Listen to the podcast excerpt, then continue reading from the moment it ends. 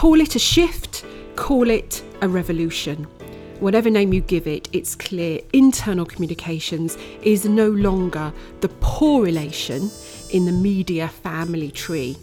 As managing director of AB, I've seen boardrooms across the globe increasingly recognise the importance of engaging in a genuine dialogue with their people, not just telling them what to do, what to think, and how to behave, but listening. Listening to their ideas, acumen, and experience, and using this insight to achieve more in a world where your organisation's products and services can seemingly be replicated at the touch of a button, the one thing that is hardest to copy, your organisation's collective wisdom, is fast becoming, I think, its most important strategic asset.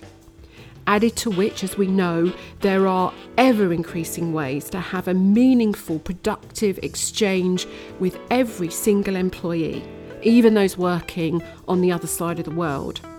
So perhaps it's not surprising that in any conversation about how organisations can and should communicate in the 21st century, internal communications is now a core element of that discussion.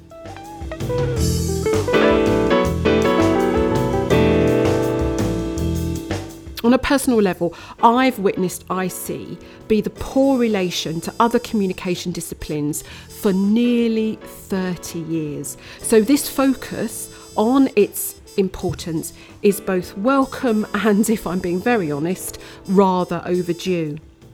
Like all revolutions, the IC revolution is all about people.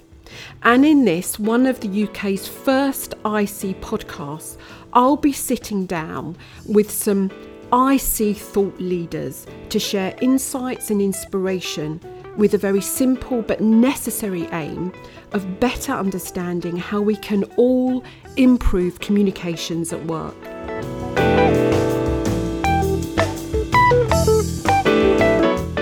So, join me, Katie Macaulay, in season one.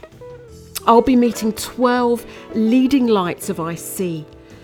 My first conversation is with one of the best known, possibly, uh, certainly one of the most prolific IC experts, Rachel Miller. I'll also be interviewing Russell Grossman, one of the most senior and influential internal, com- internal communicators across government. And on the eve of the 70th anniversary of the Institute of Internal Communication, its chief executive, Jennifer Sproul, will look back on the progress IC has made and share what's next for the Institute and our profession. Please subscribe today via iTunes, the Internal Communications Podcast with me, Katie Macaulay. It's what's inside that counts.